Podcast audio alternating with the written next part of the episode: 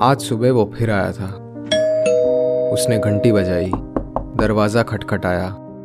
मैं सो रहा था तो मैंने उसे इग्नोर किया। वो वहीं दरवाजे के सामने बैठ गया, अपनी उस बड़ी सी अटेची पर। मैं उठकर अपने रोज़मर्रा कामों में व्यस्त हो गया।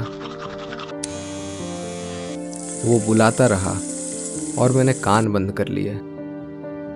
फिर मैं ऑफ़िस के लिए भागा तो वो भी मेरे पीछे पीछे भागा। बस में ठीक मेरे पीछे आकर खड़ा हो गया।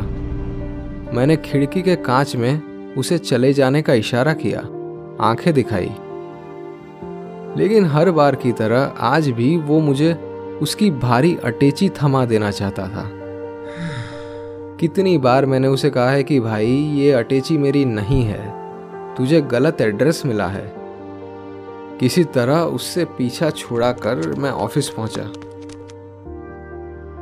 शाम को घर लौटा, खाना खाया और बस चैन से बैठा ही था कि फिर घंटी बजी। इस बार मैंने उसे डांट दिया।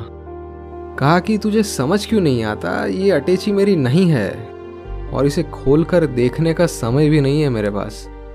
साला दिन भर इतना बिज़ी रहता हूँ। रात को आकर भी तेरे ये नाटक झेलने के चल अब निकल यहाँ से।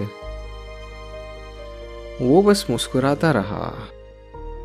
उसने अटेची उठाई और चला गया। सुनने वालों, उस शख्स का नाम जीवन है और वो अपनी अटैची में संभावनाएँ भरकर लाता है। कल सुबह जीवन फिर आएगा।